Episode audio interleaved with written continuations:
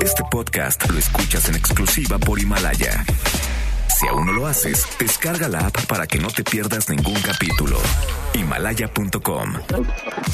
M B S Noticias presenta una forma distinta del periodismo de actualidad, donde las claves son informar, cuestionar y entretener. Vaya que hay temas para ponerlos sobre la mesa. Manuel López San Martín en Mesa para Todos.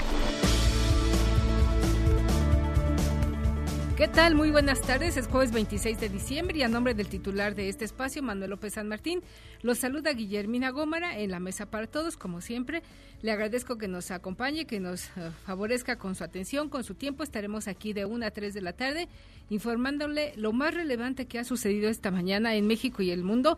Y vaya que ha sucedido, ahí tenemos ahora enfrente, en pleno temporada navideña, pues el conflicto entre México y Bolivia. Pero vamos a escuchar la, en voz de los protagonistas de la noticia, cómo va este tema.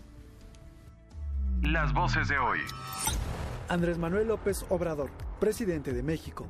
Esperemos que se recapacite y que se respete el derecho de asilo y que se aleje cualquier tentación de tomar o vulnerar nuestra soberanía al querer penetrar en nuestra embajada, en la Embajada de México en Bolivia. Eso no lo hizo ni Pinochet. Yo espero que prevalezca la sensatez, que prevalezca por encima de todo la política. Marcelo Ebrard, secretario de Relaciones Exteriores. No, no estamos pensando en este momento retirar al embajador, porque más bien es lo contrario, hay que estar ahorita muy atentos ahí y muy presentes para evitar que se vaya a tomar una decisión equivocada que sea o transgreda la soberanía nacional de México. Arturo Murillo, ministro de Gobierno de Bolivia. Allá nos veremos, allá nos veremos con mucho gusto y veremos quiénes han violado tratados. Nosotros protegiendo la embajada y la residencia, o ellos permitiendo que el señor Morales haga lo que le dé la gana, violando los tratados internacionales. Nosotros no tenemos ningún problema. Nosotros vamos a seguir resguardando porque es nuestra obligación, pese a que la embajada mexicana está resguardando a algunos delincuentes. Claudia Sheinbaum, jefa de gobierno de la Ciudad de México. Si todo está como parece, pues no tiene daño estructural y entonces entrarían directamente a la rehabilitación. Eso tardaría de dos a tres meses en la rehabilitación completa para que puedan regresar a vender. Y esta rehabilitación significaría pues un ordenamiento de los circuitos eléctricos que tenga una parte de contra incendios. Vidulfo Rosales, abogado de las familias de los cuarenta y tres alumnos desaparecidos de Ayotzinapa. Hay búsqueda en vida, pero toda la información que está llegando hoy lamentablemente no es en vida, ¿verdad? Toda la información que está llegando de búsqueda es, es búsqueda en fosas. Y entonces hay una búsqueda en fosas que se está, digamos la mayor, el, el noventa por ciento de las búsquedas es en fosas. Estas son las voces que hacen la noticia y vamos ahora con las imperdibles. Crece la tensión entre México y Bolivia por la vigilancia de noventa policías y militares en la embajada de nuestro país en La Paz. Bolivia acusa injerencia directa del gobierno mexicano por asilar en su embajada a nueve funcionarios, entre ellos cinco exministros. Mientras, el canciller mexicano Marcelo Ebrard rechaza alguna intervención y pide la mediación de tribunales internacionales. Así lo dijo.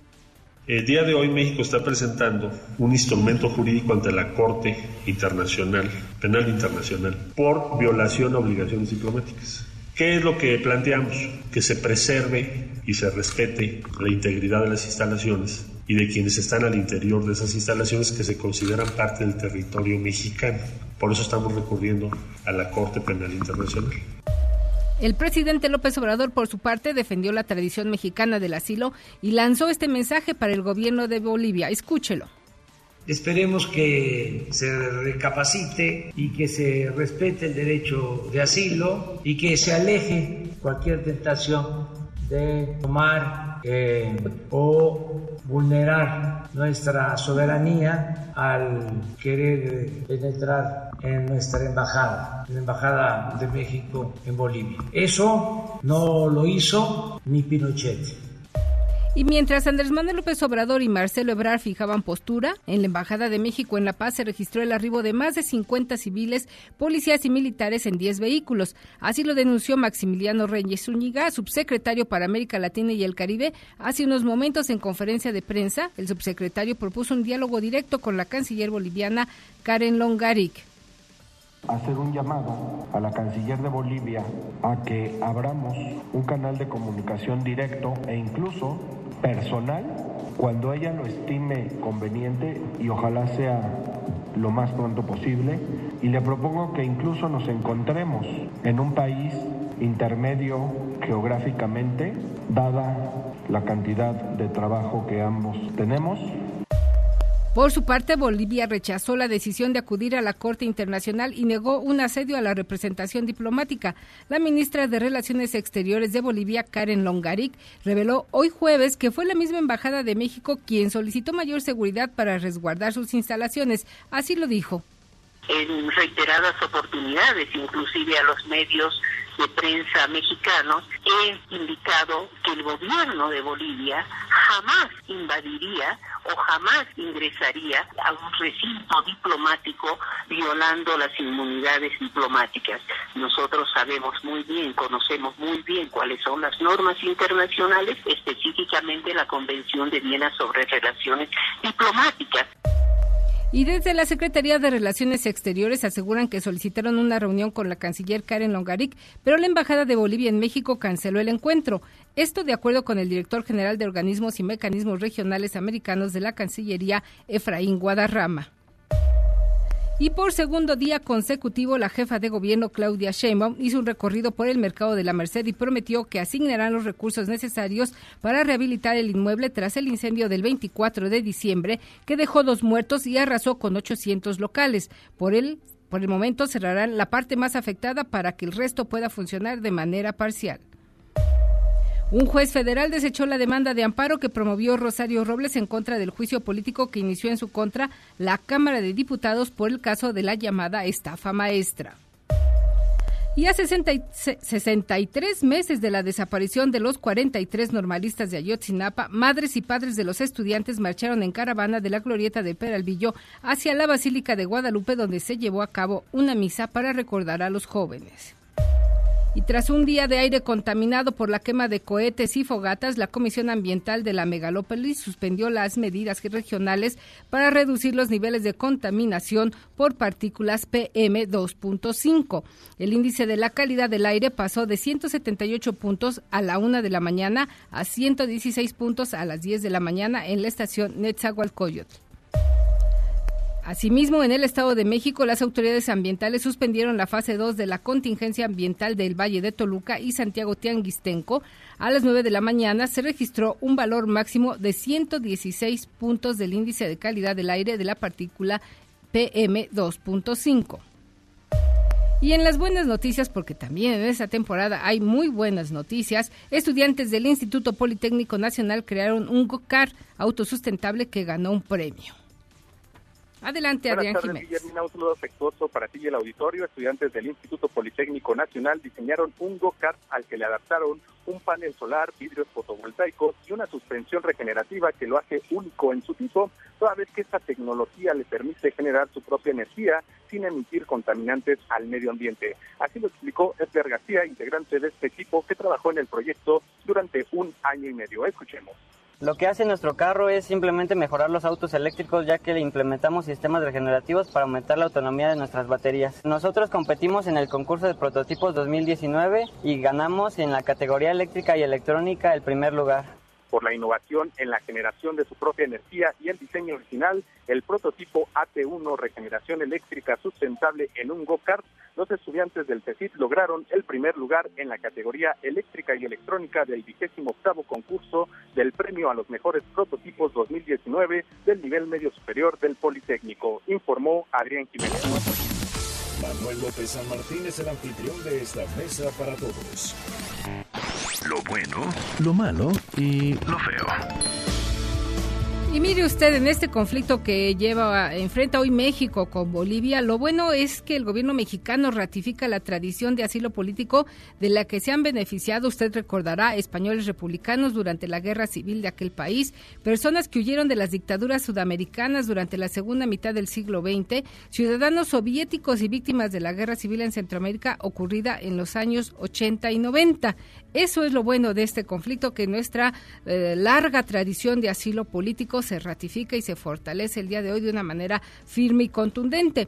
Lo malo es que en el conflicto pues está escalando y está llegando ya a tribunales internacionales y se ponga en riesgo también la vida de quienes se encuentran en la sede diplomática y una relación que por años ha sido de cooperación con el pueblo de Bolivia.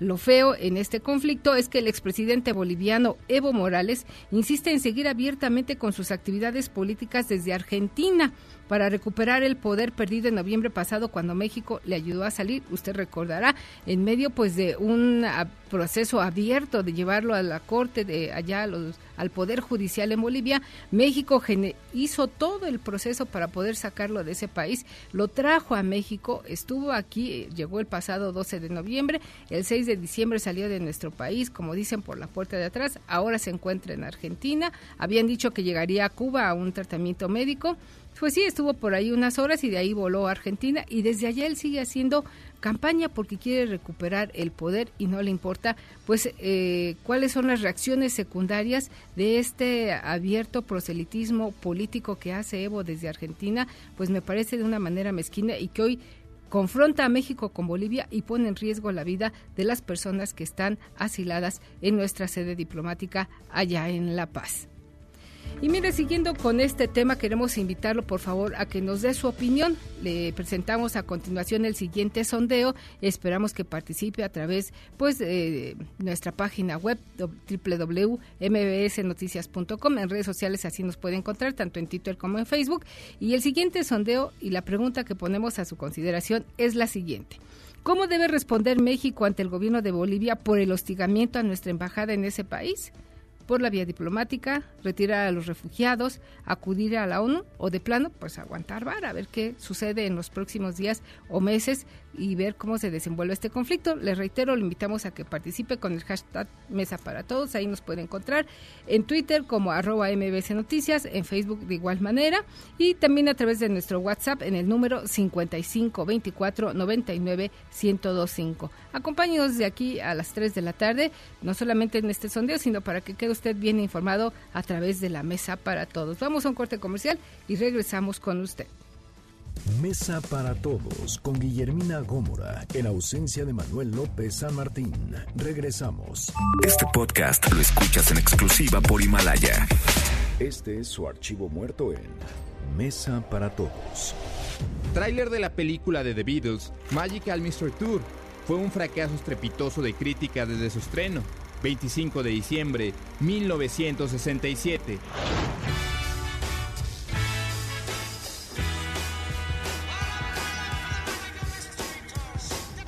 Ladies and gentlemen, what you're about to see is the product of our imaginations, and believe me, at this point they're quite vivid.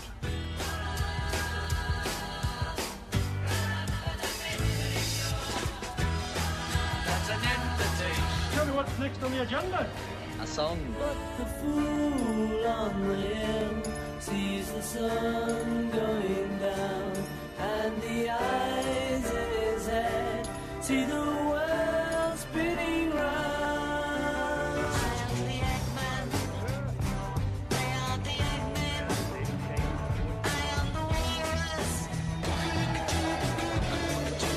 No business like your business. No business I know. Let's all get up and dance to a song that was a hit before your mother was born. ¿Qué tal? Les saludo de nueva cuenta. Estamos aquí en la Mesa para Todos, su servidora Guillermina Gómora, en ausencia de Manuel López San Martín. Estaremos aquí acompañándolo lo que resta de la semana y hasta las tres de la tarde. Mire, le comentaba yo al inicio del programa y en el editorial, pues que México enfrenta ahora en esta temporada en la que debería de prevalecer el amor y la paz, pues tenemos un conflicto con Bolivia. Recordará usted que esto inició desde el pasado mes de noviembre, cuando vino esta crisis política allá en el vecino país, al sur de del continente, donde pues esta se originó porque Evo Morales quiere pues seguir en el poder, continuar.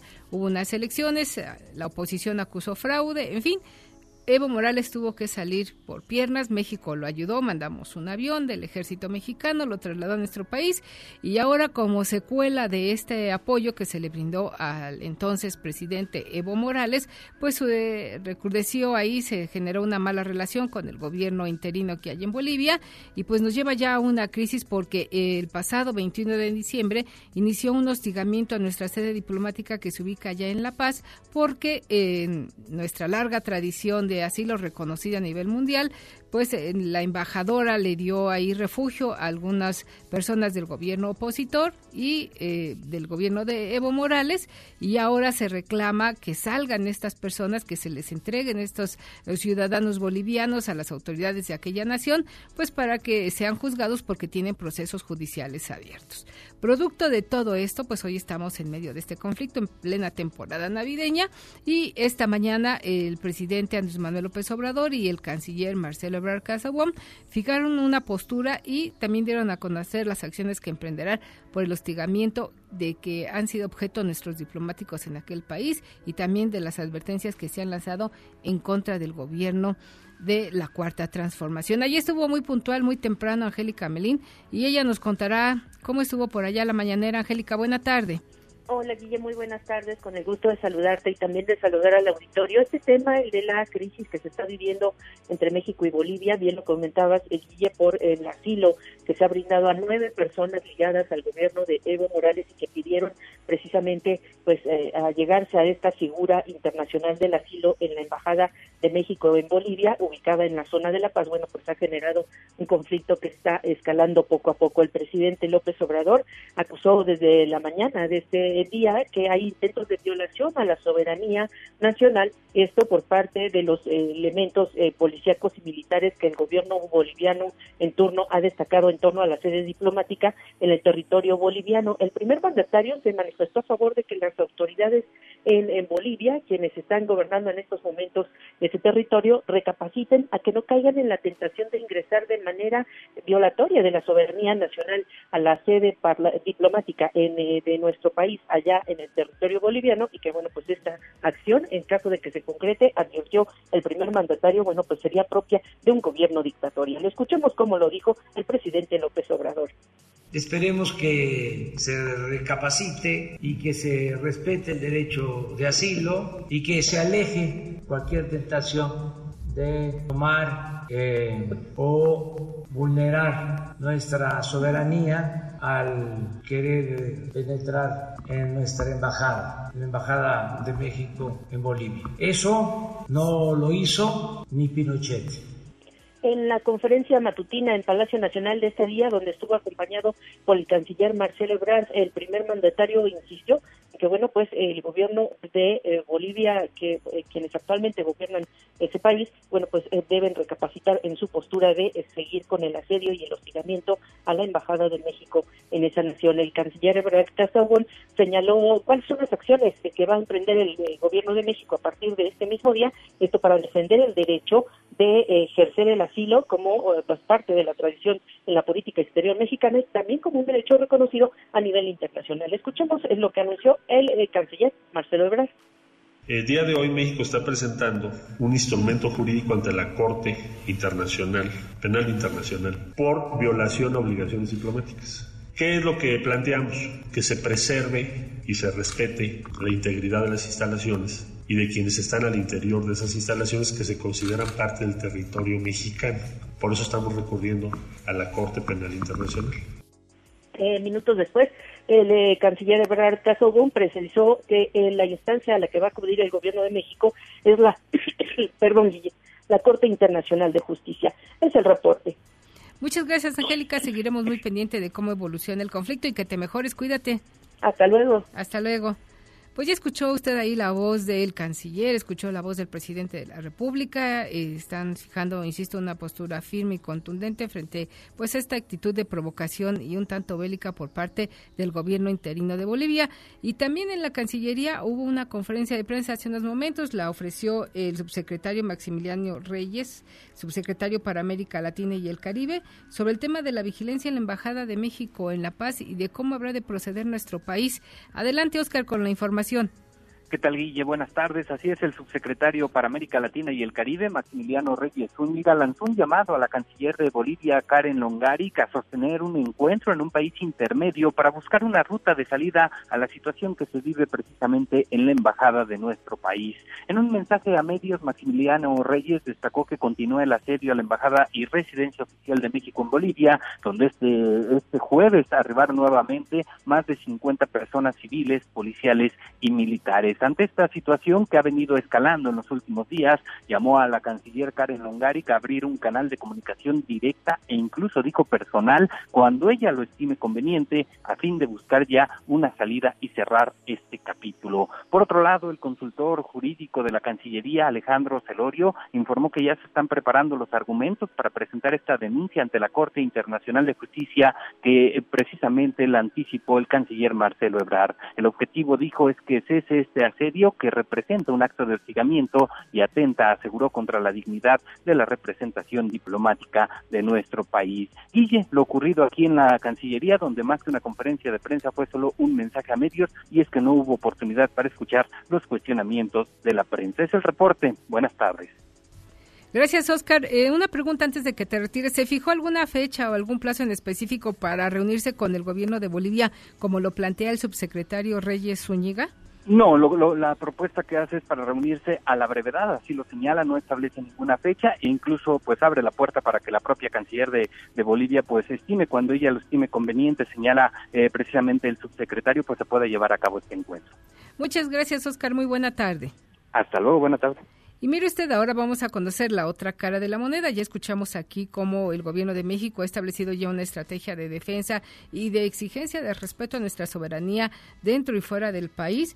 Pero vamos a ver qué pasa ya en La Paz. Está nuestro corresponsal Fernando Gutiérrez. Él tiene los datos de lo que ha dicho la ministra de Relaciones Exteriores de Bolivia, Karen Longaric, y también del ministro de Gobierno. Fernando, muy buenas tardes.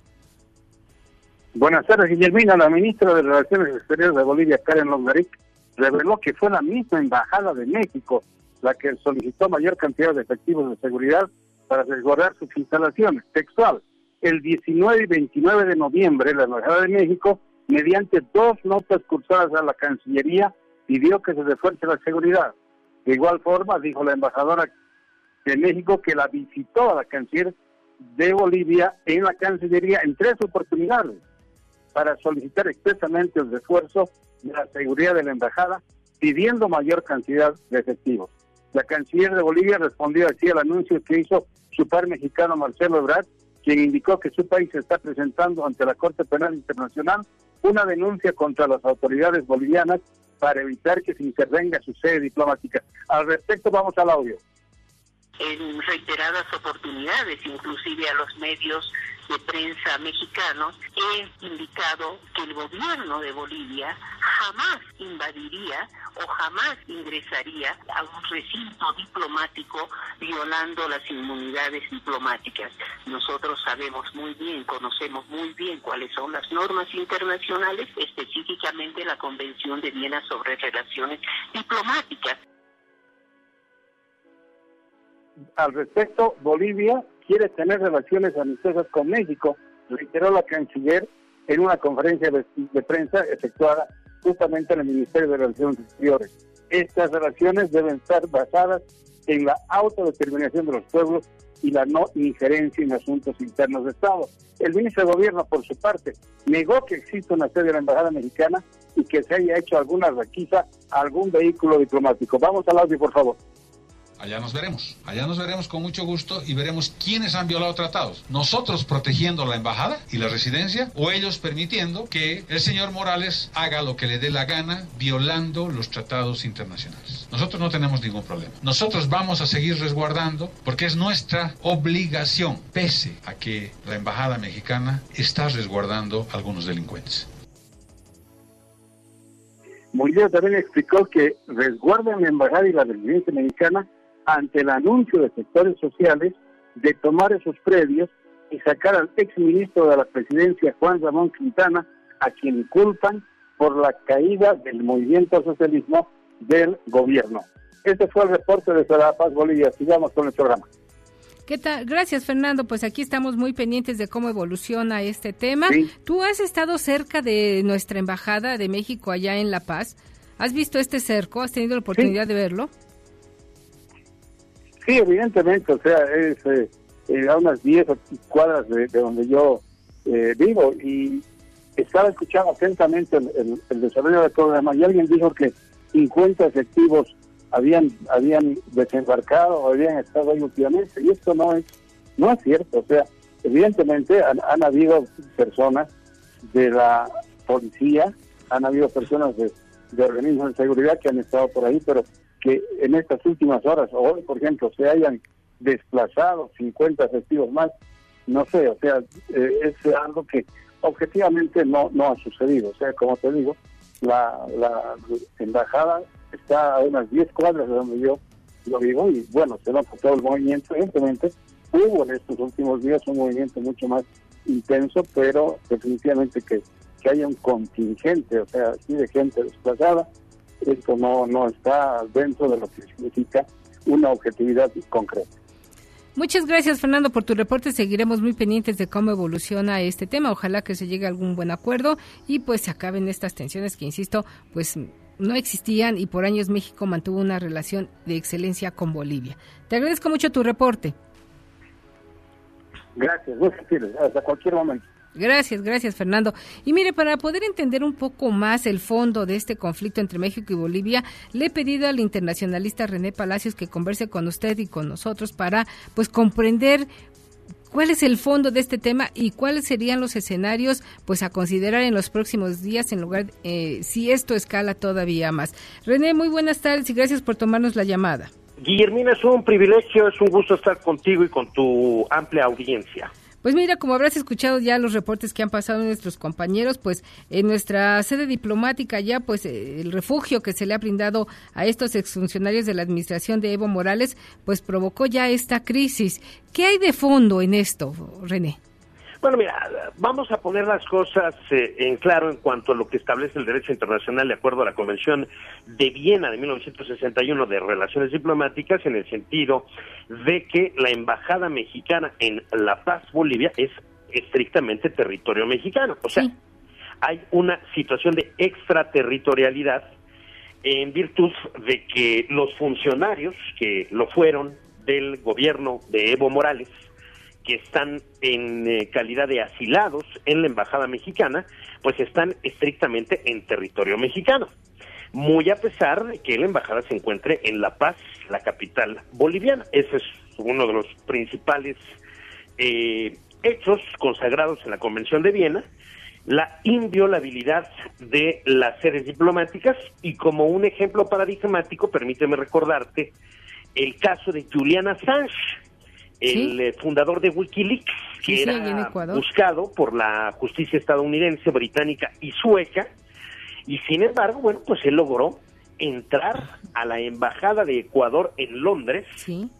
y bueno, pues se pasó siete años en Londres. Las autoridades británicas nunca, eh, eh, diríamos, eh, nunca, nunca pudieron entrar, no entraron, sino violaron.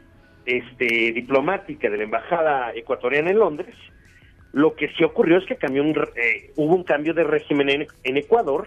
Lenín Moreno sustituye a Rafael Correa y bueno, pues Julian Assange deja de tener el asilo que le otorgaba el Estado ecuatoriano, pero ciertamente nunca hubo una violación de la eh, invulnerabilidad de la, la embajada ecuatoriana en Londres. En este caso, Pues lo que ha habido pues son actos de intimidación, como, como lo han reportado por parte del gobierno actual boliviano, encabezado por Jeanine Áñez, en el sentido de pues, desplegar fuerza en torno a la, emba- en la embajada mexicana en La Paz, a lo cual, pues bueno, hay que decirlo, tienen derecho siempre y cuando no violen el territorio que ocupa la embajada mexicana. Es decir, no pueden entrar a la embajada mexicana a aprender a detener a estos funcionarios, persona. Sí, claro. Ahora, lo que está de fondo, pues también es el asunto de la intervención o no intervención de nuestro país de acuerdo a pues eh, la tradición que, que se ha enarbolado por parte del canciller Marcelo Ebrard, porque hay que recordar que hubo pues ya un pronunciamiento muy serio de una cantidad importante de países del hemisferio occidental en torno a lo que está aconteciendo en Venezuela, y en ese momento nuestro país pues decidió quedarse al margen, es decir, Eh, no reconocer eh, a Juan Guaidó como presidente encargado, nombrado por la Asamblea Nacional de Venezuela, eh, distinguiéndose de manera muy, muy sensible de un importante grupo de países que ciertamente eh, comparten el carácter de, de, de, de organizarse políticamente a, a través de lo que conocemos como democracia. Ahora, Evo Morales, después de no lograr un intento por reelegirse de manera indefinida, podríamos decirlo, pues es tratado por el gobierno mexicano como un mártir, ¿no? Y entonces, a raíz de eso, se da toda esta situación que estamos viendo en estos momentos. ¿Consideras que el gobierno de Bolivia se le está queriendo cobrar al gobierno de México por haber ayudado a salir a Evo Morales en noviembre pasado? No, bueno, evidentemente no hay buenas relaciones entre el gobierno actual de México y el gobierno actual de Bolivia. De hecho, el gobierno mexicano no reconoce a Jeanine Áñez como presidenta de Bolivia, no reconoce, es más, se refiere al gobierno de Bolivia como gobierno de facto. Exacto. Como un, como un gobierno salido de una de un, un golpe, golpe de Estado, Estado, sí.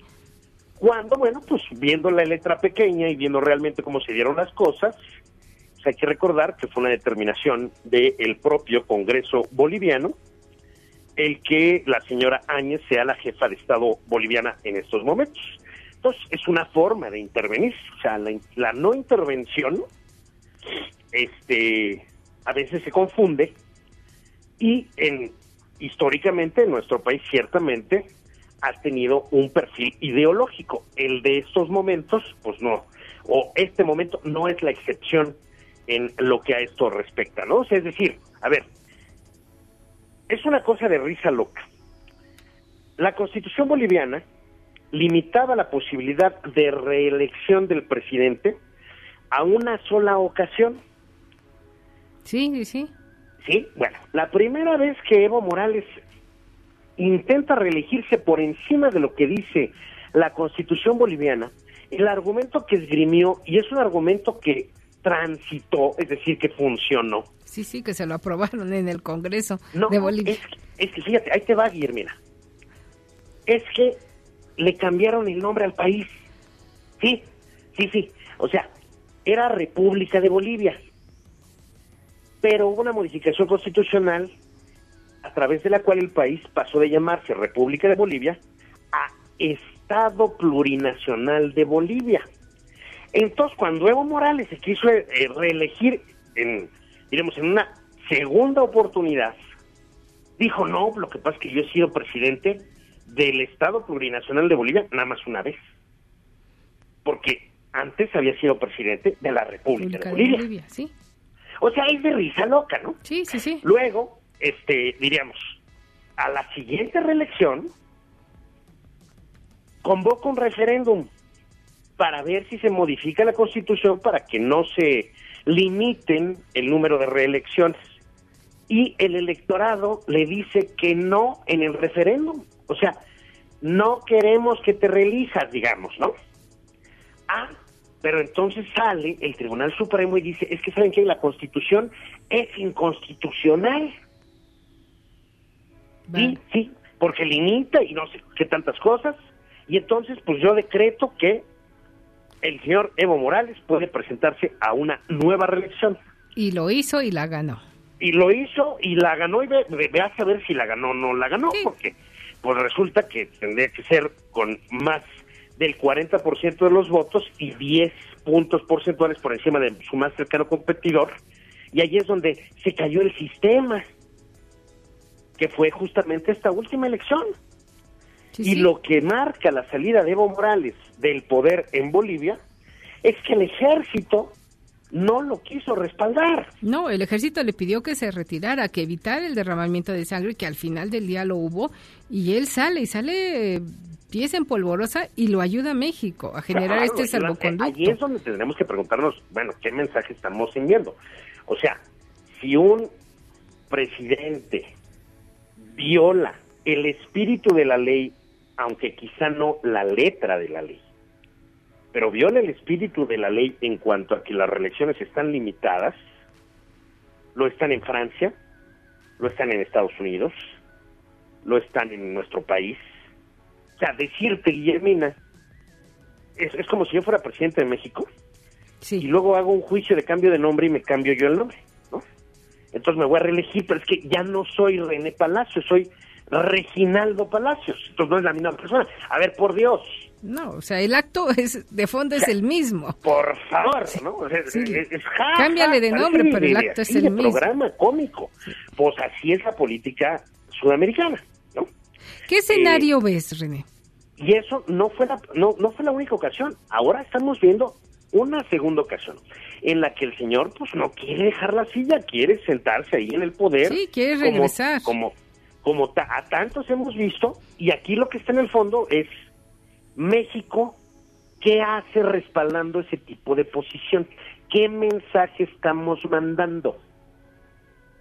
¿No? Sí, sí, tanto con... para afuera como para adentro.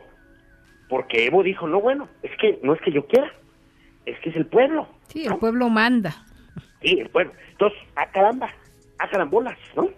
Sí. Eh, sí va a haber apego, en el caso mexicano, a los plazos, a, diríamos, eh, eh, lo que la Constitución establece, o de pronto va a salir el pueblo, que es una cosa así etérea, indefinible,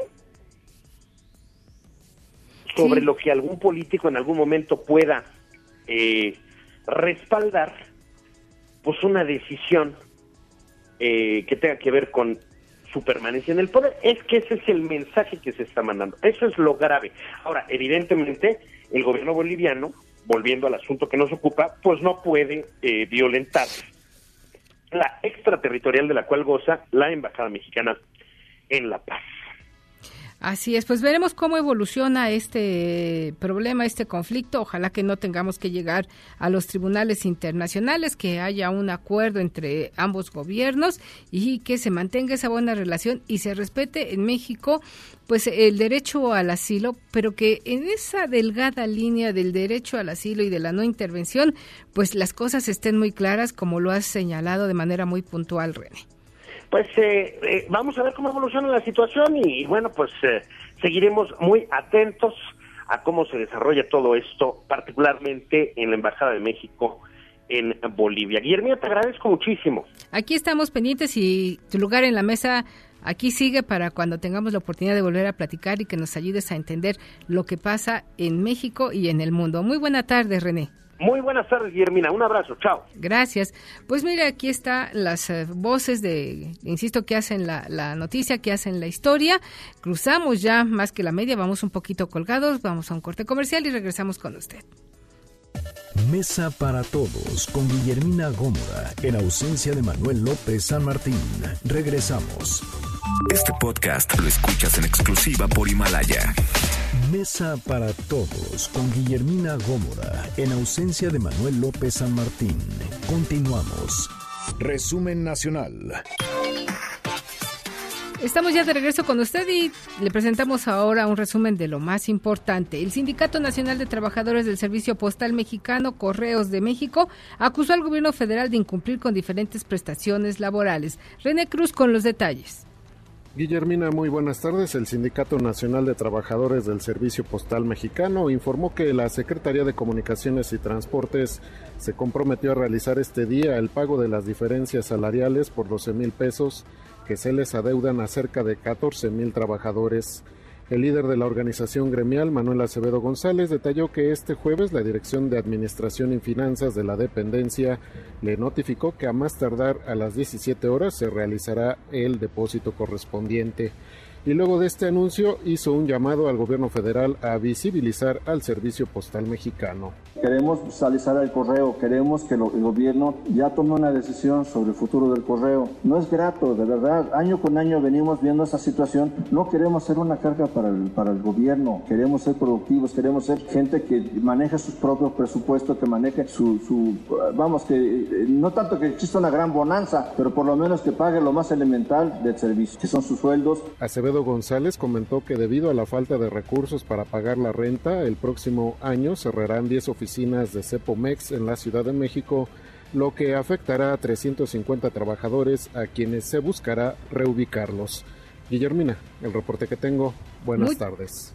Muchas gracias, René. Pues vaya tema el del servicio postal ahora con tanta innovación tecnológica. Ojalá que lleguen a un buen acuerdo por el beneficio de estos trabajadores y que no se cancelen más plazas de empleo.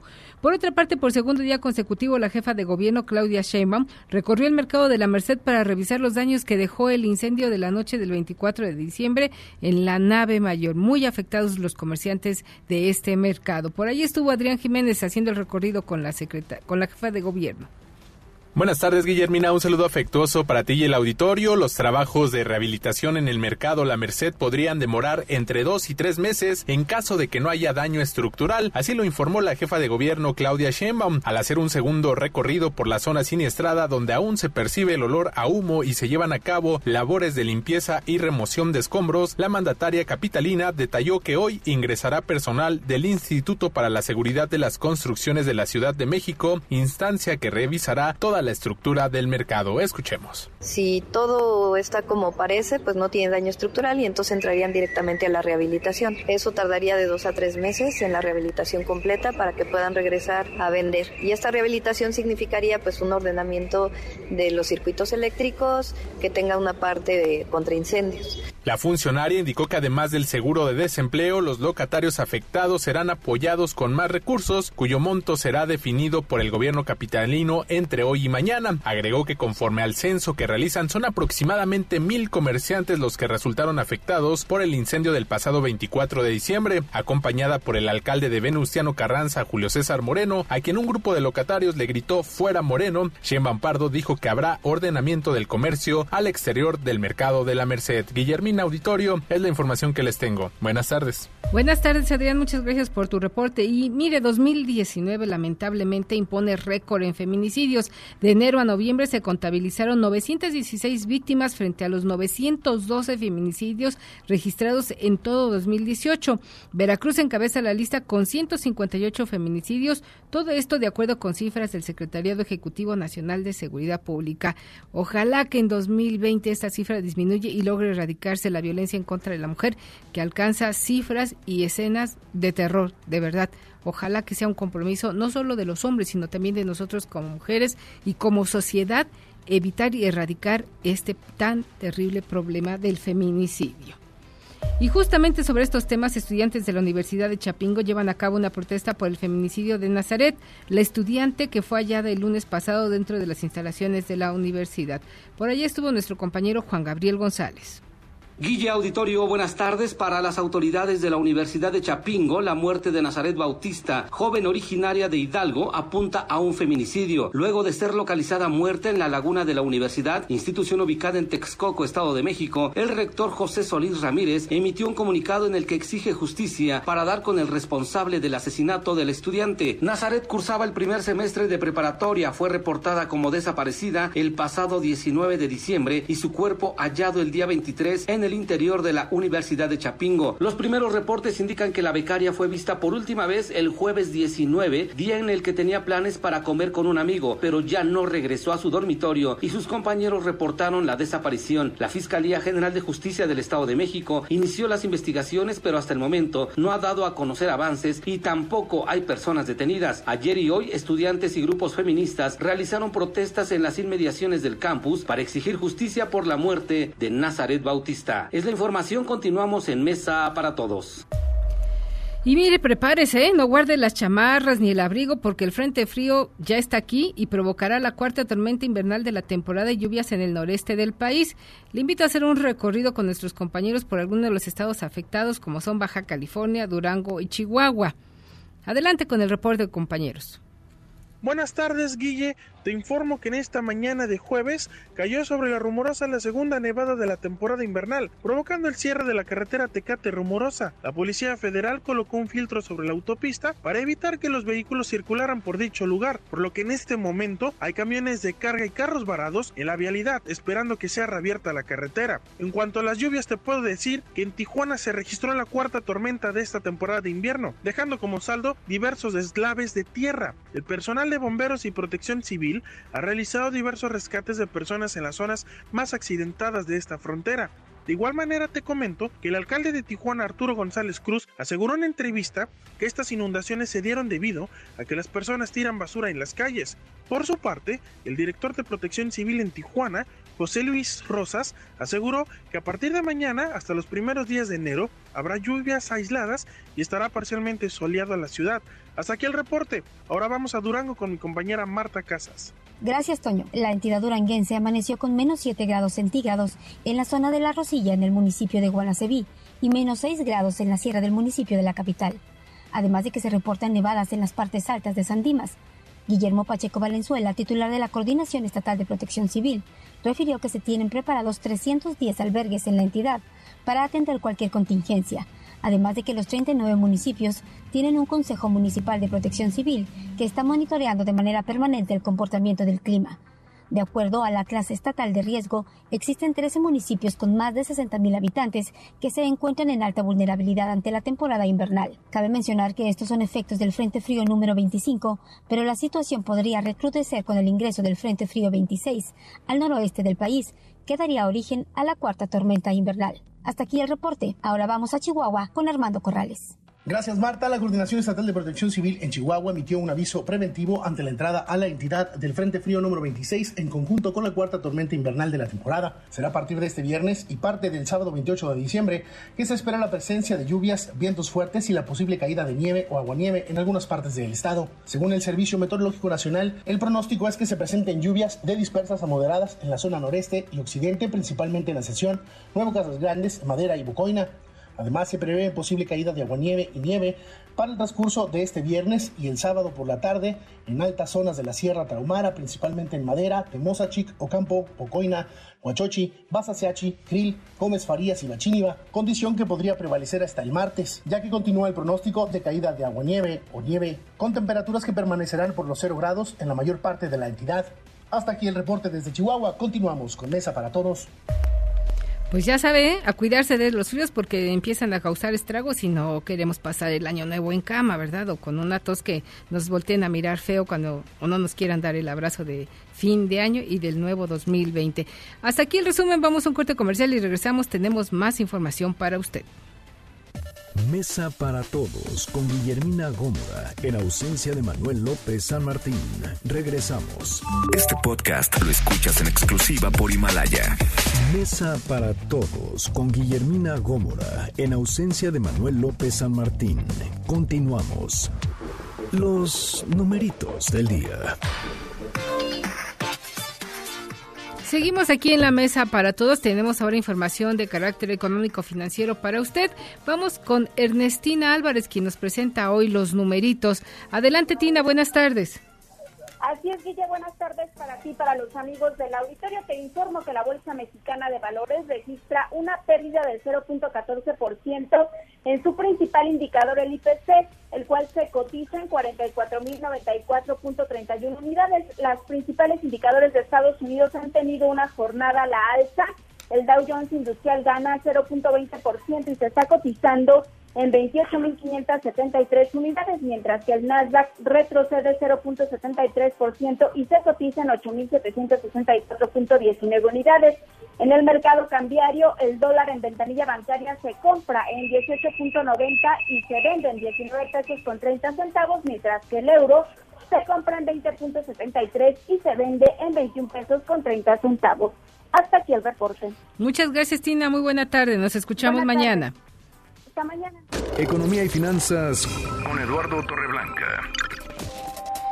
Lalo, muy buenas tardes. ¿Cómo estás? ¿Cómo estás, mi querida Guille? Gusto en saludarte. Muy buenas tardes. Buenas tardes al auditorio. Cuéntanos cómo es que el dos mil diecinueve se perfila para ser un año con recesión económica. ¿Por qué?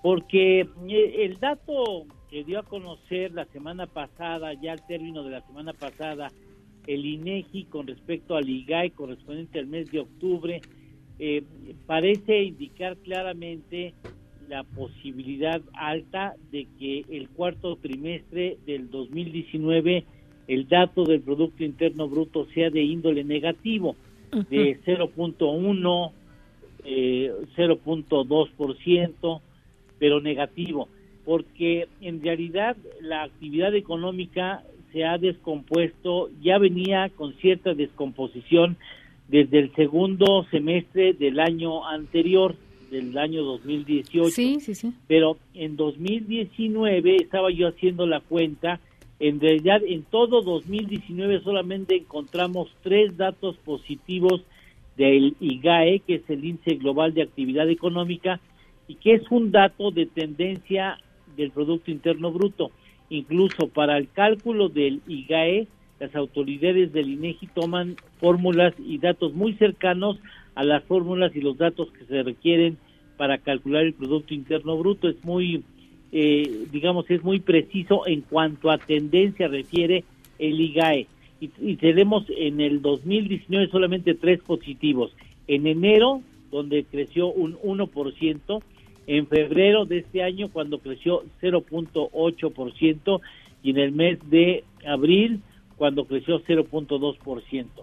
El resto de los meses a los que yo refiero, desde diciembre incluso del año pasado, tienen datos negativos. Diciembre del año pasado, cero punto uno por ciento, marzo, cero punto siete por ciento, una caída importante, mayo, cero punto cinco por ciento, en junio estuvo flat, Ni, ni calor ni frío, ¿no? Como dicen en mi tierra, estaba en cero por ciento el dato del IGAE, en julio cae cero punto cuatro por ciento, en agosto cero punto seis por ciento, en septiembre cero punto cuatro por ciento y en octubre cero punto siete por ciento.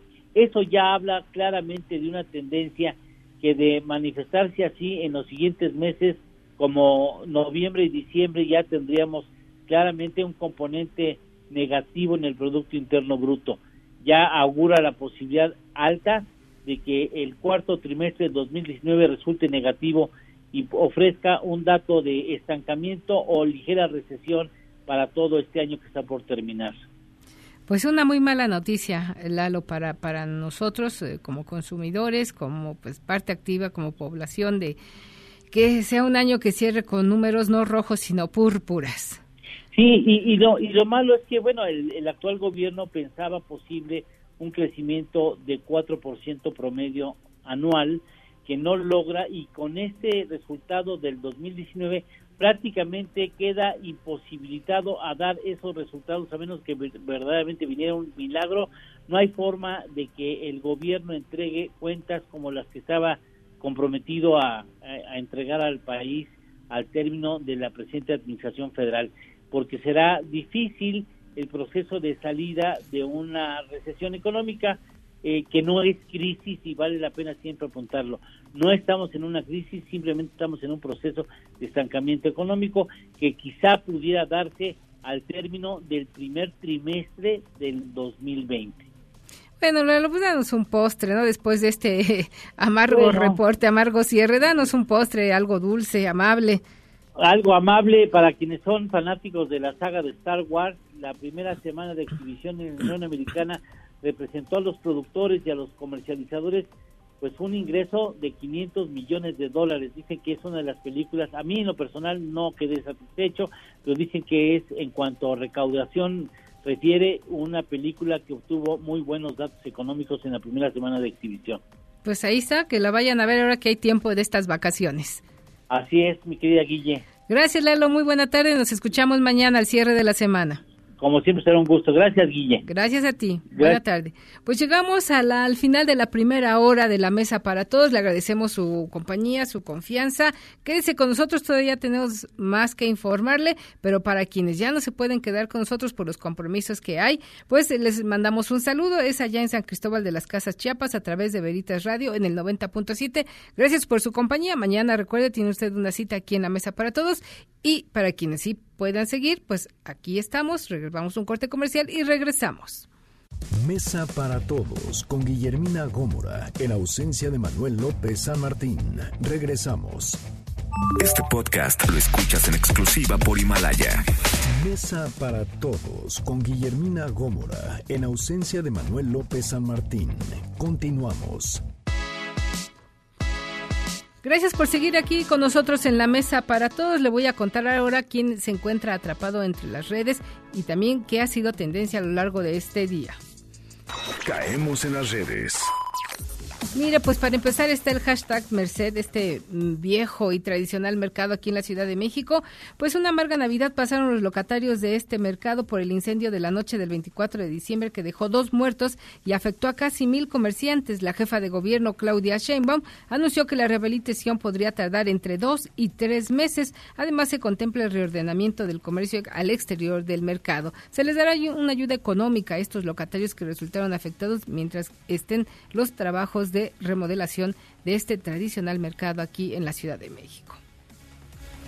Quien también nos pasó una dulce Navidad fue Yadira Carrillo.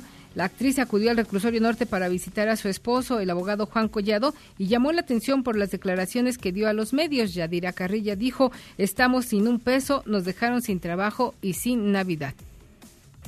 El hashtag gasolinazo también hace tendencia. El presidente Andrés Manuel López Obrador descartó gasolinazos o aumentos en la tarifa de la luz como ocurría en otros años. Y ya está todo listo, por lo menos allá en Monterrey, Nuevo León, la gente ya tiene listas sus camisetas, seguramente preparará la carne asada para esta noche presenciar la ida de una final inédita entre Monterrey y América, que eh, se enfrentará esta noche en un partido de ida por el título de la Liga M X. Las Águilas van por su título número catorce para despegarse de las Chivas, que tiene doce copas. Por su parte, Monterrey va por su quinto título, el primero desde dos mil diez, eh, en esta final de ida estará vigilada por dos mil doscientos elementos que serán desplegados para resguardar la final del partido entre América y Monterrey.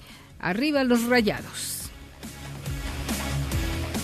Y vamos como siempre. Deportes con Nicolás Romay.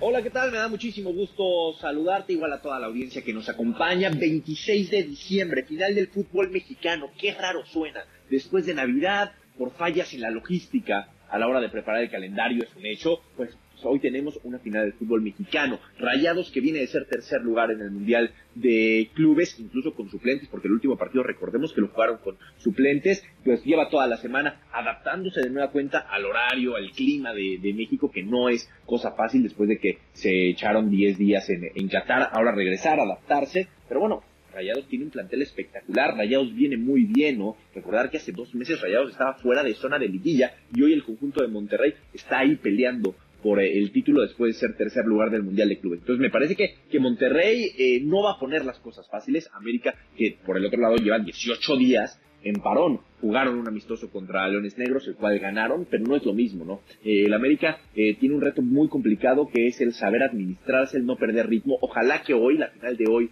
en, en Monterrey, sea un buen partido de fútbol y no sea un encuentro de jornada dos, ¿no? Con, con, con los equipos fuera de ritmo, apenas acostumbrándose. Ojalá de verdad que, que veamos y vivamos un buen partido de, de fútbol. Creo que es lo que todos estamos esperando de la final del fútbol mexicano. Si ya nos hicieron esperar tanto tiempo, bueno, pues ojalá que cumpla con las expectativas.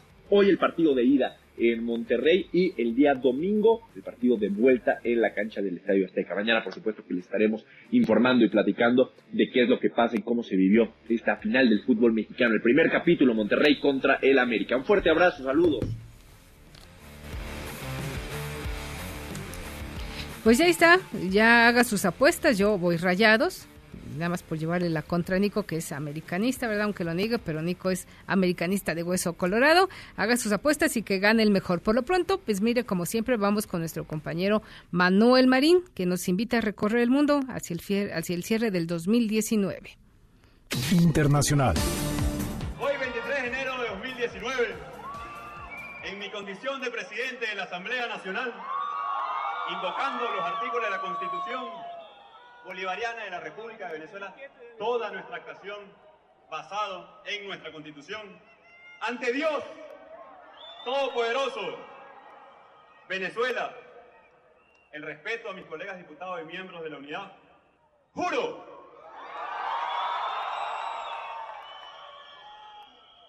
asumir formalmente las competencias del Ejecutivo Nacional. Antes de dos mil diecinueve, el nombre de Juan Guaidó era poco conocido en Venezuela. Ahora, después del veintitrés de enero del mismo año, los titulares de todo el mundo repetirían ese nombre junto con la palabra presidente interino y para muchos también autoproclamado. Juan Guaidó, presidente de la Asamblea Nacional, esa de mayoría opositora e inexistente para la dictadura de Nicolás Maduro, tomó protesta como primer mandatario de Venezuela.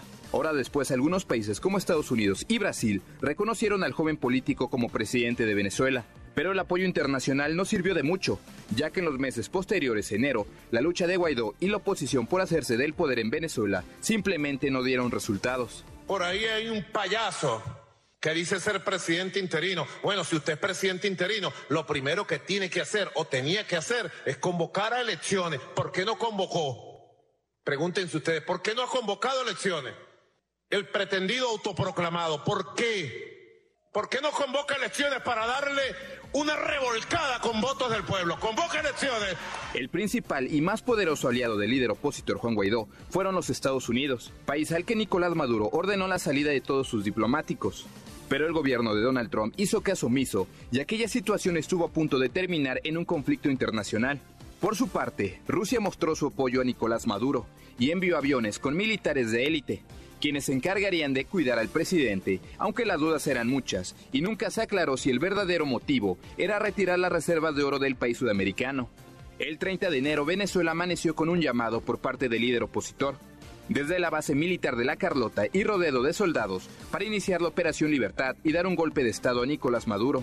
Pueblo de Venezuela, muy buenos días.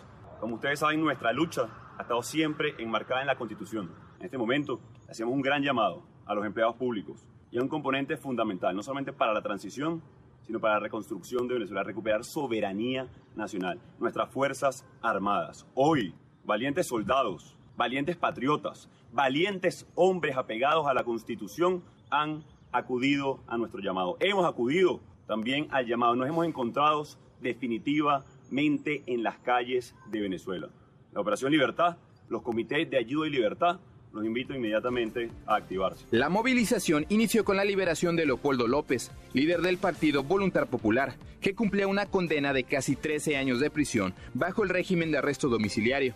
El enfrentamiento entre las fuerzas del régimen y los soldados aliados a Guaidó duró unas horas. Sin embargo, el intento de golpe de estado fracasó y los disidentes fueron capturados. Muchos de ellos aún se encuentran detenidos en bases militares acusados de traición.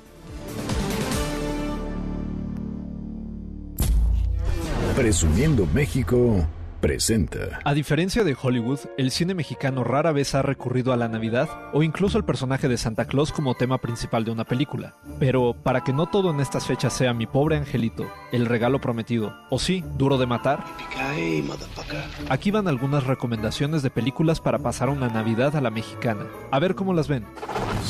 Institute. Masterpiece, Your Life. Tal vez la película navideña mexicana por excelencia sea Santa Claus, cinta de culto dirigida por René Cardón en mil novecientos cincuenta y nueve, en la que Santa viaja por el espacio y lucha contra un demonio enviado por Lucifer desde el núcleo de la Tierra para arruinar la Navidad. El cine animado no podía quedarse fuera, y en mil novecientos setenta y cuatro, Fernando Ruiz y Adolfo Torres Portillo realizaron Los Reyes Magos, basada en un texto de Rosario Castellanos, y que fue la primera película animada hecha en México, y en la que Melchor, Gaspar y Baltasar deben enfrentar al diablo que no permite que encuentren al niño Jesús. Santa Claus habría de regresar a nuestras pantallas en dos mil once, cuando Fernando Robsar dirige Navidad S A, en la que el Santa interpretado por Pedro Armendáriz junior debe ir en busca de los niños que aún creen en él, enfrentándose al consumismo y al calentamiento global que amenaza con derretir el Polo Norte. Ya en tono de cotorreo, tenemos Santos Peregrinos, que tiene lugar en una típica vecindad que descubre que los peregrinos que año tras año los han acompañado en el tradicional nacimiento son de oro, y Pastorela, comedia de humor negro dirigida por Emilio Portes, en la que un agente de policía que lleva años haciéndola del diablo en la pastorela de la iglesia, descubre que va a ser reemplazado por el nuevo párroco del pueblo. Guión de Antonio Camarillo. Yo soy Arturo Pedraza y nos escuchamos en la próxima Cápsula S A E. Presumiendo México presentó Mesa para Todos con Guillermina Gómara, en ausencia de Manuel López San Martín. Regresamos. Este podcast lo escuchas en exclusiva por Himalaya. Mesa para Todos con Guillermina Gómara, en ausencia de Manuel López San Martín. Continuamos.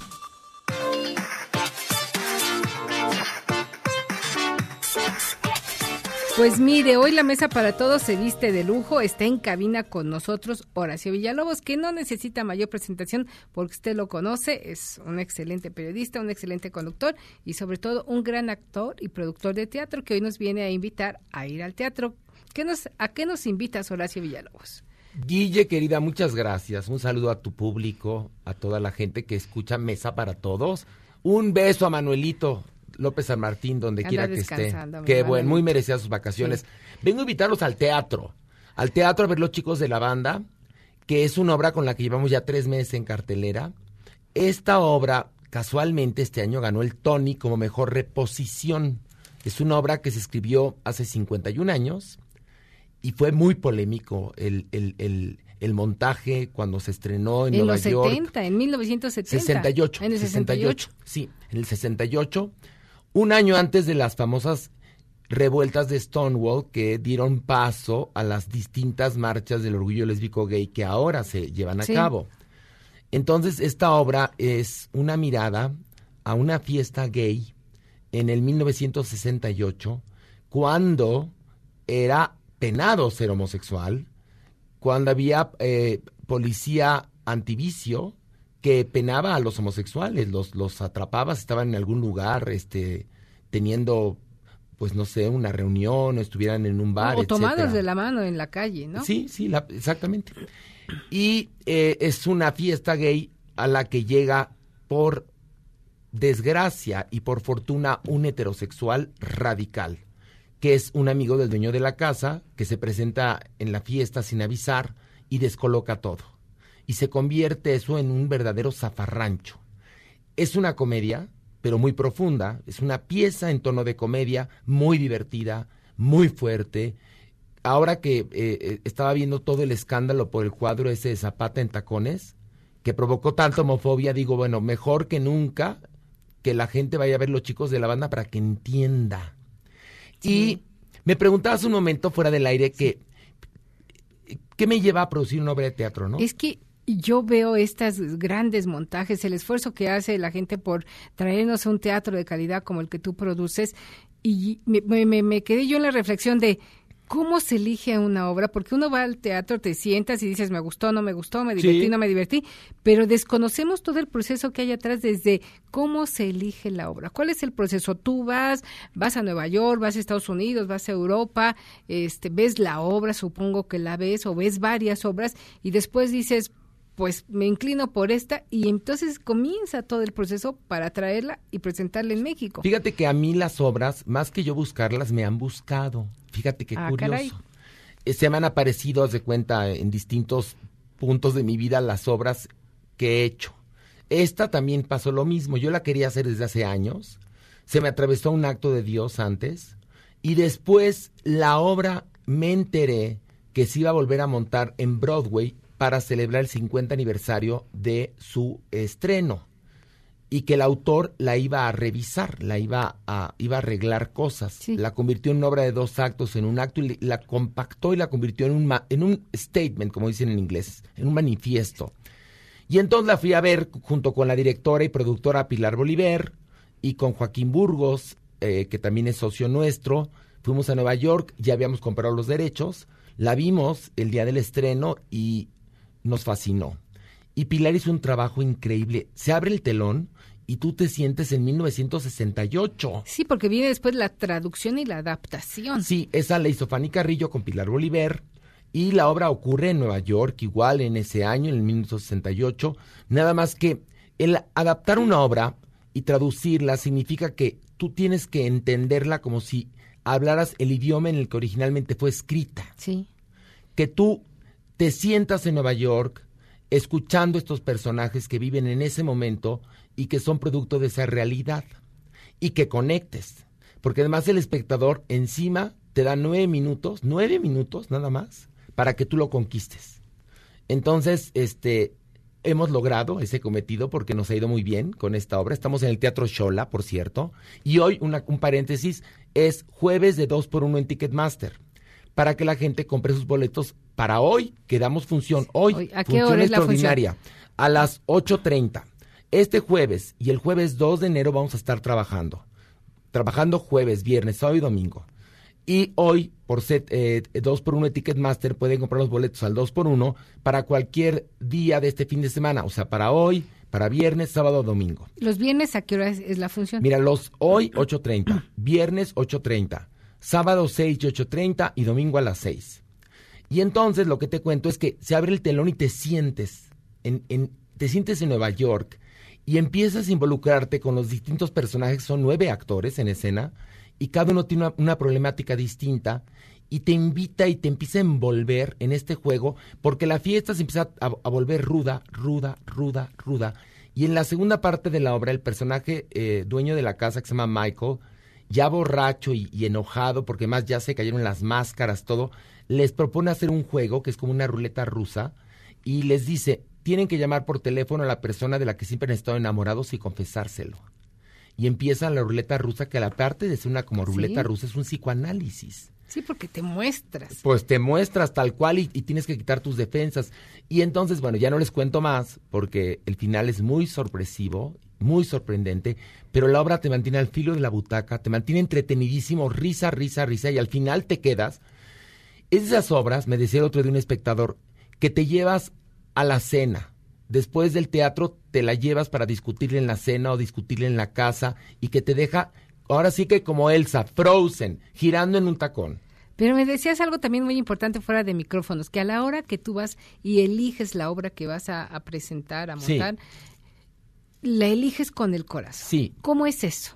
Mira, eh, el teatro es un negocio rudo, es un negocio difícil y maravilloso. La gente no entiende que es un espectáculo vivo, que lo que van a ver ahí es único e irrepetible. Entonces, hay demasiados obstáculos para llevar a cabo tu obra, para levantar tu telón. Entonces, si no te conquista esa obra, si no matas por hacerla, si no sueñas con hacerla, si no vibras cada función de esa obra que vas a repetir noche tras noche porque es un ritual, mejor no la hagas. Yo por eso elijo con el corazón. No elijo pensando, va a tener éxito, no va a tener éxito. Me voy a hacer millonario. No, me voy a hacer millonario. No, la elijo. Pilar y yo trabajamos así, desde un corazón normal, que la elegimos con el corazón, vaga la redundancia, después un acto de Dios, y es nuestra tercera producción que hacemos juntos y, y en la que trabajamos juntos. Además, ella dirigió un acto de Dios, ahora dirige Los Chicos de la Banda, y en un corazón normal actuamos juntos. Este, y las hemos elegido con el corazón, porque no hay otra manera, ¿eh? Si tú piensas, ay, voy a hacer una obra porque esta obra está chitocha y le va a gustar a las señoras locochonas o a los señores locochones o a no sé quién, olvídalo, olvídalo. Los dioses del teatro te castigan. Tienes que hacerlo con el corazón. ¿Cómo eliges a tus actores? Ya elegiste tu, tu obra con el corazón. ¿Cómo eliges a los actores? A esos con el corazón y con el cerebro. Pilar fue la que hizo el casting. Le dije, Pilar, ¿tú qué eres? Una yoyis del teatro absoluta, porque es una gloria del teatro absoluta. En esta ocasión yo no me voy a meter en el reparto, tú los vas a elegir. Y Pilar hizo un casting, creo que audicionó como a doscientos actores, hasta que quedara cada actor que le fuera perfectamente el personaje. Porque son nueve estelares, no hay un estelar y, y los demás son coactores de, o actores de reparto, son nueve estelares. Entonces había que encontrar al bisexual, al gay de closet, al, al que hiciera a Emory, que es un personaje entrañable, un personaje muy afeminado, el que hiciera el cowboy, que es un prostituto que llega a la fiesta, quien hiciera Alan McCarthy, que es una especie de aristócrata de Boston heterosexual, que es el heterosexual ¿Sí? que llega, quien hiciera a Larry, que es un hombre promiscuo, quien hiciera a Donald, que es un hombre que está viviendo una crisis existencial terrible y que está aburrido de su pareja, quien hiciera a Michael, que soy yo, que es un tipo neurótico, me va perfectamente el personaje, por supuesto, un tipo neurótico. No le crean, no le crean. Este, que se pone, toma, se toma sus copas, se pone súper locochón, que es un alcohólico además, un alcohólico que está en abstinencia y que esa noche recae. Y se pone violento, pero violento. Entonces, Pilar hizo un casting exhaustivo, exhaustivo. Y ya con el casting hecho, habló con Sergio Villegas, quien hizo la escenografía, que es una escenografía preciosa de dos pisos. Sí. Eh, verdad, está preciosa. Métanse a mi Instagram, horacito-oficial, para que vean videos de la obra. Es una, una un departamento en el Upper East Side de Nueva York que tiene dos pisos y tiene una terraza. Entonces te sientes, te digo que te sientes verdaderamente en la época. Además, como es realista la obra, pues hay un pastel, hay regalos, hay lasaña que se come. Es decir, te Oye. sientes realmente, huele el teatro a lasaña delicioso. Ya voy ahí, confieso que no le he ido a ver. No, tienes no, que ir, Guille. La voy a ir a ver. Además, hoy puedes aprovechar, que no, yo te voy a invitar a ti. No, pero está la promoción de dos por uno en Ticketmaster para que compren. Para hoy, hoy jueves tenemos función a las ocho treinta, que no hay tráfico. Y hay mucha gente que no, vino la del... la ciudad está riquísima, está divina, para poder circular sin Y vino problemas. Mucha gente del resto de la República que ya están ahorita hartos del recalentamiento. O hartos de ver a los familiares váyanse al teatro, está. que vinieron a visitar. Váyanse al teatro hoy jueves, o viernes, o sábado, domingo, o la otra semana jueves, viernes, sábado, domingo, y aprovechen la promoción dos por uno en Ticketmaster. Si no pueden comprar su boleto en Ticketmaster, en taquilla. En taquilla pueden comprar sus boletos. ¿A qué hora abren la taquilla? Ya está abierta ahorita, pueden ir al Teatro Xola por sus boletos, y hay de todos precios. Está, la verdad es con precios muy, muy económicos, y, y es para toda la familia. Yo diría como de ni, niños de doce años en adelante. Pero tienen que conocer, además, porque es una obra que hoy más que nunca es necesaria que la gente la vea, porque habla de esto, habla de la homofobia, habla de la solidaridad, del amor, de la amistad, habla de, del dolor del ser humano y de muchas cosas. Y van a reír, sobre todo van a reír toda la obra. Yo creo que es una mezcla, por lo que escucho, yo no la he visto, pero no solamente te vas a divertir y a entretener, sino también a reflexionar no, sobre mucho, lo que está pasando. En mucho, este, mucho. En por... el mundo, porque este tema de, de la comunidad lésbico-gay, pues no es de México. No. No es de, de ciertas zonas o privativo de algunas áreas, no. Y yo creo que es tan válido hoy la presencia de ellos. Claro. Como la de nosotros los heterosexuales y que tenemos que estar abiertos. Oye, porque además te cuento una cosa. Todos podemos ser víctimas de la discriminación. Todos, todos. Todos. O porque eres hombre chaparrito, o porque eres mujer, o porque eres católico, porque eres afroamericano, porque eres judío, porque eres gay, porque eres trans, porque eres lesbiana, por lo que seas, puedes ser discriminado. Y la obra se ha montado en las grandes capitales del mundo, ahorita está montándose en Italia, y en Nueva York hace un año que se montó, tuvo un exitazo. Porque la obra sigue produciendo un sentido. Y te digo que ganó el Tony, que es como gana el Oscar. Sí. O sea que estoy muy feliz. Cuando ganó el Tony yo brincaba, dije... ¡Eh! Dije, bueno, me la... la me lo hubieran... No, porque no me, me lo falló. Hubieran dejado ir más cara, sí. Guille. Por suerte la compran, se ganan ah, el qué Tony. Qué bueno, ¿no? Qué bueno. Bendito mira. sea Dios, sí, bendito bueno. sea Dios. Pues vayamos a verlos y me incluyo porque estoy en falta aquí con mi querido sí, Horacio. Guille. Iré a verla. Bueno, los espero. Y aplaudirte a rabiar. Los espero hoy, jueves. Tenemos función en el Teatro Xola. Mañana. Mañana a las hoy, ocho treinta, mañana ocho treinta, el sábado seis sí. y ocho treinta y domingo a las seis. Y la siguiente semana repetimos desde el jueves hasta el domingo. Y aprovechen hoy el dos por uno de Ticketmaster.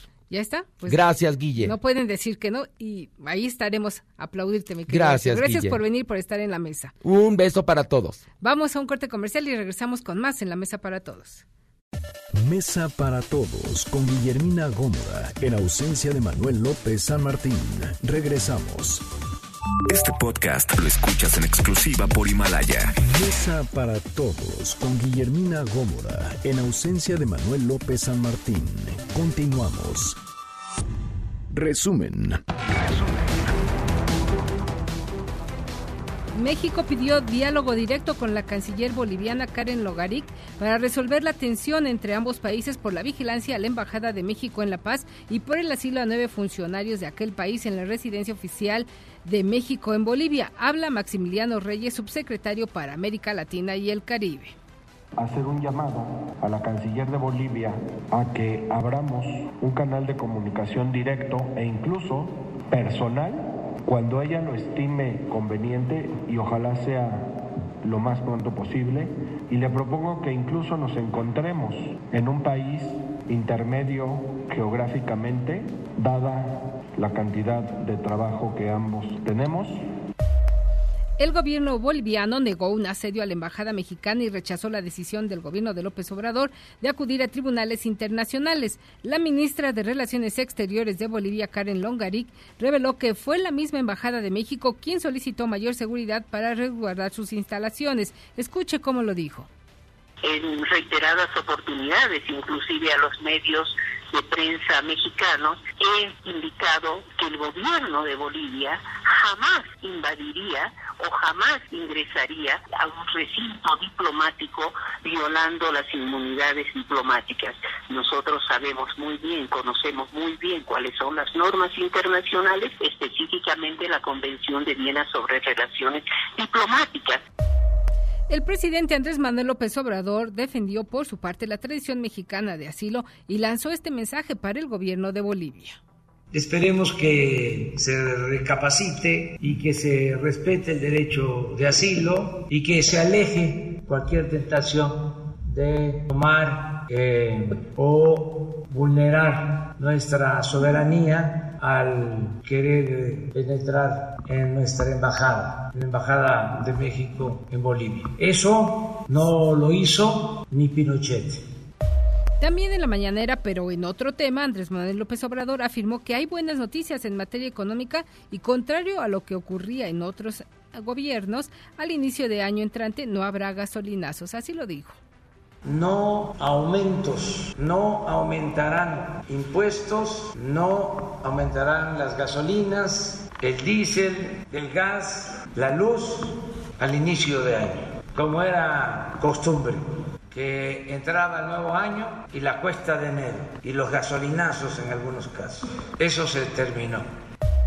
Y como cada día veintiséis a sesenta y tres meses de la desaparición de los cuarenta y tres normalistas de Ayotzinapa, madres y padres de los estudiantes marcharon en caravana de la glorieta de Peralvillo hacia la Basílica de Guadalupe. Nora Bucio estuvo con ellos.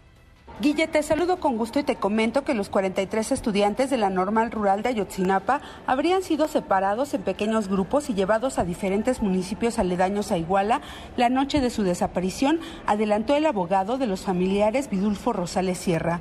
Explicó que de acuerdo a versiones fidedignas obtenidas de manera reciente, se sabe que el grupo delincuencial que los desapareció determinó no moverlos juntos.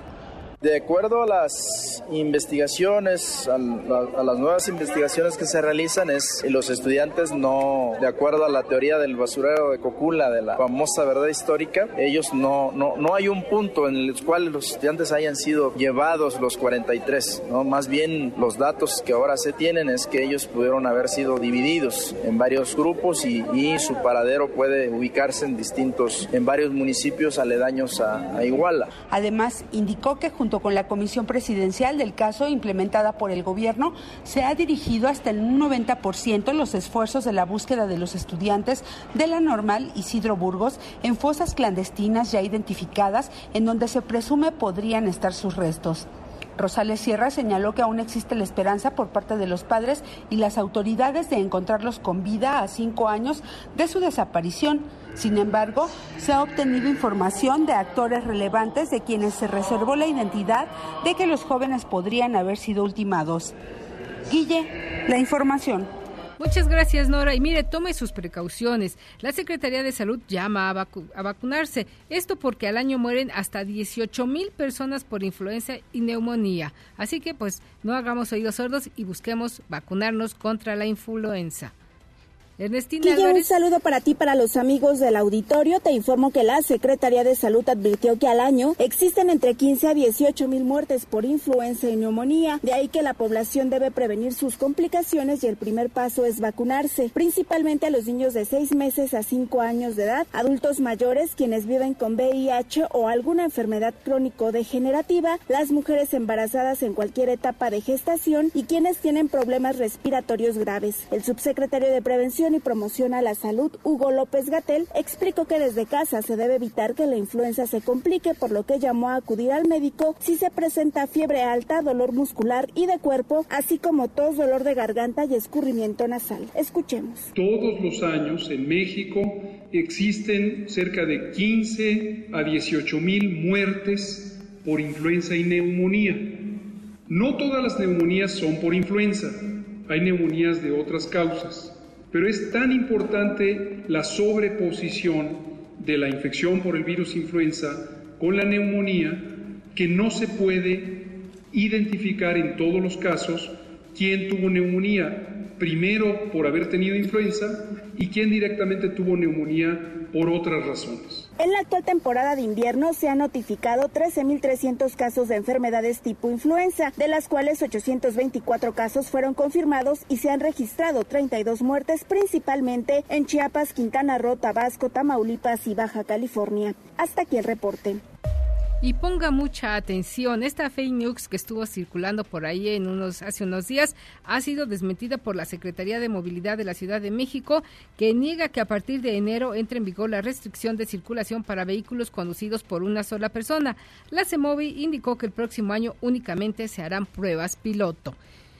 Y mire, le hemos presentado a lo largo de esta semana también esta celebración musical que nos preparó nuestro productor José Luis Guzmán Miyagi por los cincuenta años de esta música que ha registrado en las listas de las preferencias musicales el número uno. Hoy revisaremos el periodo de mil novecientos ochenta a mil novecientos ochenta y cuatro. Corre la música. cincuenta años de número uno en Mesa para Todos.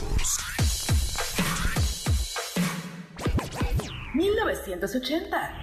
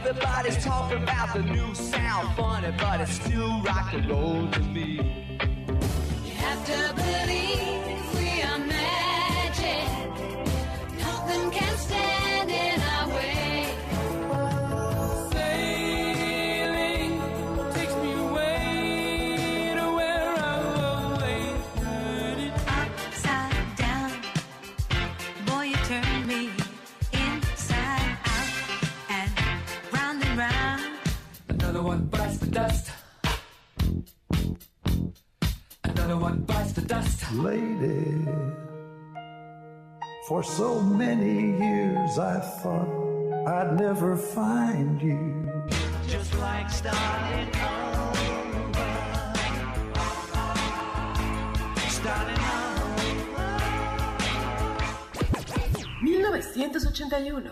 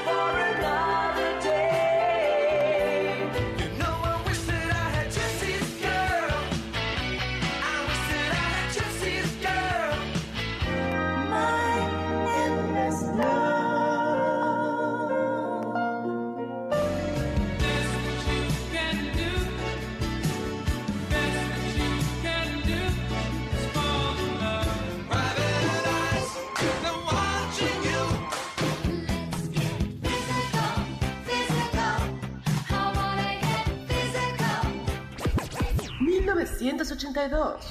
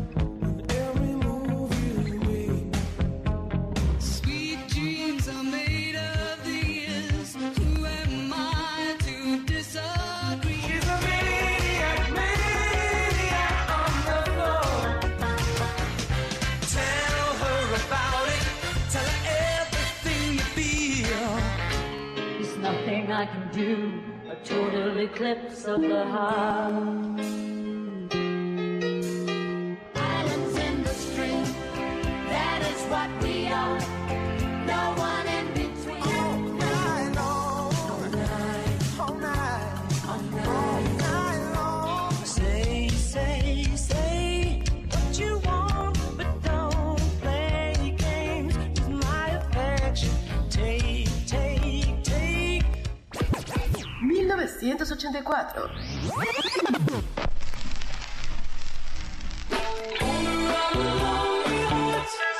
tres.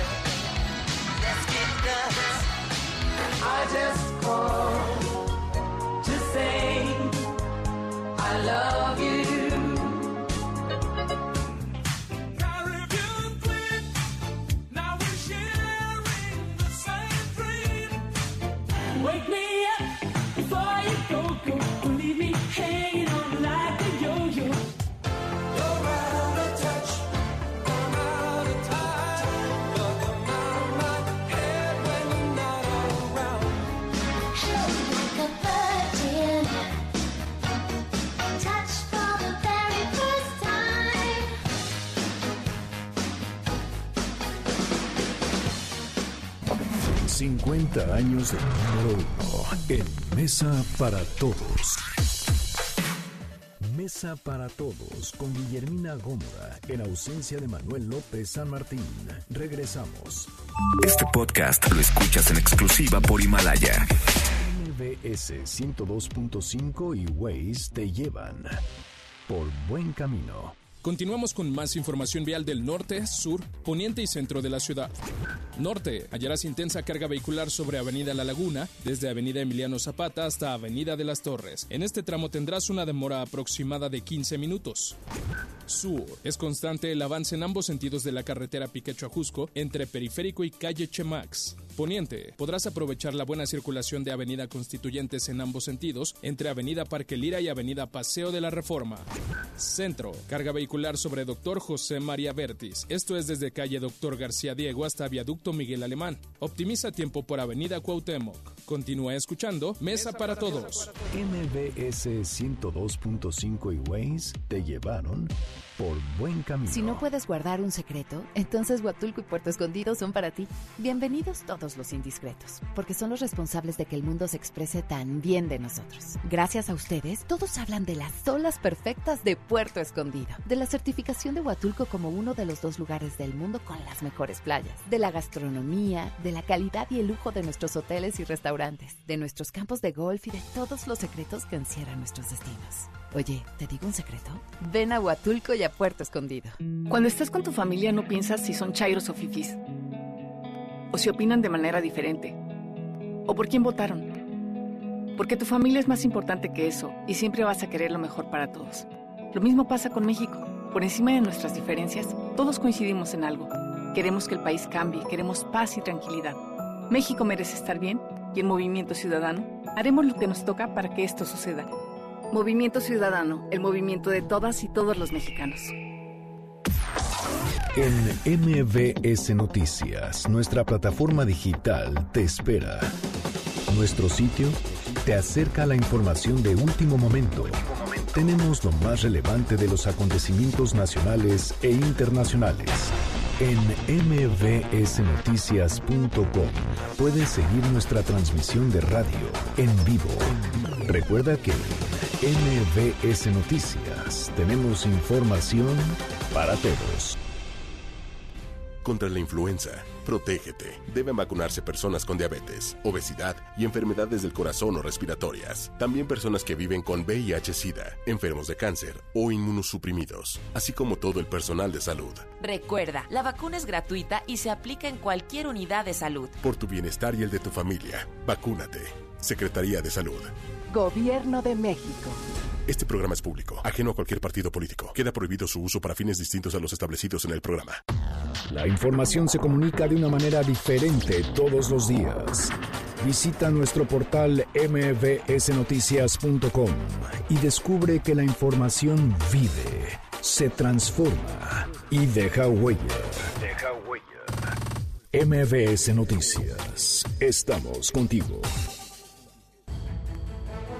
El trabajo engrandece a un país. El respeto fortalece a su pueblo. La honestidad lo hace justo. La legalidad hace libre a su gente. Por leyes justas e incluyentes, trabajamos en la sexagésima cuarta legislatura. Así, refrendamos nuestro compromiso de servir. Senado de la República. Cercanía y resultados. Mesa para Todos con Guillermina Gómara, en ausencia de Manuel López San Martín. Continuamos. Estamos aquí en la Mesa para Todos ya casi al cierre, y esta mañana el presidente Andrés Manuel López Obrador, aprovechando que estuvo por ahí el canciller Marcelo Ebrard, hicieron un balance de las políticas migratorias que aplicó México en este fe- casi cierre de año del dos mil diecinueve. Angélica, adelante con el reporte. Hola, Guille, de nueva cuenta con el gusto de saludarte y de saludar al auditorio. Sí, el presidente de la República y el secretario de Relaciones Exteriores eh, presentaron un largo reporte sobre las acciones y los alcances en materia migratoria implementados en el dos mil diecinueve. El presidente López Obrador destacó en particular en las acciones de control de flujo migratorio de proveniente del sur, de las personas que eh, llegaron en caravana a nuestro país buscando llegar a los Estados Unidos, y bueno, pues señaló que si no se hubiera controlado este flujo de personas hacia el territorio norteamericano, hubiera habido conflictos con el vecino país del norte, y así lo dijo. Escuchamos al presidente López Obrador. Y hay buenos resultados porque se contuvo el flujo migratorio de sur a norte, se hizo dando opciones de trabajo a migrantes, protegiendo a niños, mujeres, sin violar derechos humanos, y esto permitió alejar el conflicto también con Estados Unidos. Por su parte, el canciller Marcelo Ebrard subrayó cifras en la reducción del número de detenciones de migrantes en la frontera sur de los Estados Unidos, es decir, la frontera norte también de México, al señalar que, bueno, pues eh, la cifra cayó considerablemente, y esto eh, lo contó como un avance y como una de las buenas noticias que reportaron este día eh, desde el gobierno federal en materia migratoria. Escuchemos al canciller Ebrard Casaubon. El, el punto más alto, ciento cuarenta y cuatro mil ciento dieciséis, alcanzó en el mes de mayo. Es el reporte todos los días de aprehensiones por parte de las autoridades norteamericanas en su territorio, es decir, en la frontera sur de Estados Unidos, norte de México. Cada mes se fue reduciendo, primero veintiocho por ciento, luego veintidós por ciento, luego veintitrés por ciento, luego dieciséis por ciento, catorce por ciento, y finalmente hasta llegar al mes de noviembre, que ya cerramos, para llegar, pasar de ciento cuarenta y cuatro mil ciento dieciséis a cuarenta y dos mil setecientos diez el mes de noviembre. El, el canciller también dio cuenta, Guille, del número de personas rescatadas al viajar en distintos eh, tipos de vehículos o, o tipos de transporte en el intento de llegar a los Estados Unidos. Habló de las personas que fueron rescatadas cuando viajaban sobre los techos de ferrocarriles, ocultos eh, también a bordo de autobuses, y ocultos en particular en eh, compartimentos eh, en tractocamiones. Y bueno, en ese rubro el canciller eh, Marcelo Ebrard fue enfático al señalar que fueron rescatadas dos mil ochocientas tres personas, dos mil ochocientos tres migrantes que viajaban pues en condiciones infrahumanas, sin luz y sin aire, y que bueno, pues su vida peligraba. Si no hubieran sido rescatados, hubieran fallecido. También se subrayó que el D I F atendió a mil ciento ochenta y ocho niñas, niños y adolescentes migrantes no acompañados que fueron detectados en su ingreso a nuestro país, y que bueno, pues recibieron apoyo por parte de las autoridades del D I F, también del Instituto Nacional de Migración. Y bueno, pues este parte eh, cifras que forman parte del fenómeno migratorio. Se subrayó que bueno, pues avanzan los planes eh, de eh, apoyo del Gobierno de México eh, con programas sociales como Sembrando Vida y el programa Jóvenes Construyendo el Futuro, que se están aplicando en, en los países en, de eh, Centroamérica, Guillermo, que colindan con México. Y bueno, pues también un reconocimiento de que se han ofrecido eh, trabajos, fuentes de trabajo a los migrantes que están llegando a nuestro país, pero pues no todos han aceptado. Y ya es el reporte. Gracias, Angélica, muy buena tarde. Hasta luego. Mire, quiero compartir con usted eh, su participación en el sondeo que le presentamos el día de hoy con la pregunta: ¿cómo debe responder México ante el gobierno de Bolivia por el hostigamiento a nuestra embajada en ese país? Su opinión, que sí cuenta en esta mesa, pues fue de la siguiente manera: la vía diplomática, treinta y tres punto tres por ciento, retirar a refugiados, veintiocho punto siete por ciento, acudir a la ONU, nueve punto siete por ciento, y aguantar vara, veintiocho punto dos por ciento. En tiempo real, universal. Allá nos veremos. Revira Bolivia a México tras anuncio de ir a la Corte Internacional. El Heraldo de México. Desde que México ayudó a Evo Morales, la relación está deteriorada. Esto lo afirma la Cancillería boliviana. Milenio. No hay rompimiento con Bolivia, pero sí una tensión, dice Olga Sánchez Cordero. M B S Noticias. Normalistas de Ayotzinapa habrían sido separados en grupos para desaparecerlos, afirma su abogado Vidulfo Rosales. El País. Benjamín Netanyahu vuelve a ser evacuado de un mitin político por el lanzamiento de un cohete desde Gaza. The New York Times. Muro de Trump se, to- se topa con una barrera, propietarios privados en Texas. Pues hemos llegado al final de la mesa para todos. Le agradezco que nos haya acompañado a lo largo de estas dos horas. Le, lo saluda y lo despide su servidora Guillermina Gómara, en ausencia del titular de este espacio, Manuel López San Martín, con la invitación a que nos acompañe el día de mañana a partir de la una de la tarde. Estaremos aquí informándole como siempre todos los días. Muy buena tarde y aquí lo esperamos el día de mañana. M B S Noticias presentó Mesa para Todos con Manuel López San Martín. Un espacio donde todos tienen un lugar. Este podcast lo escuchas en exclusiva por Himalaya. Si aún no lo haces, descarga la app para que no te pierdas ningún capítulo. Himalaya punto com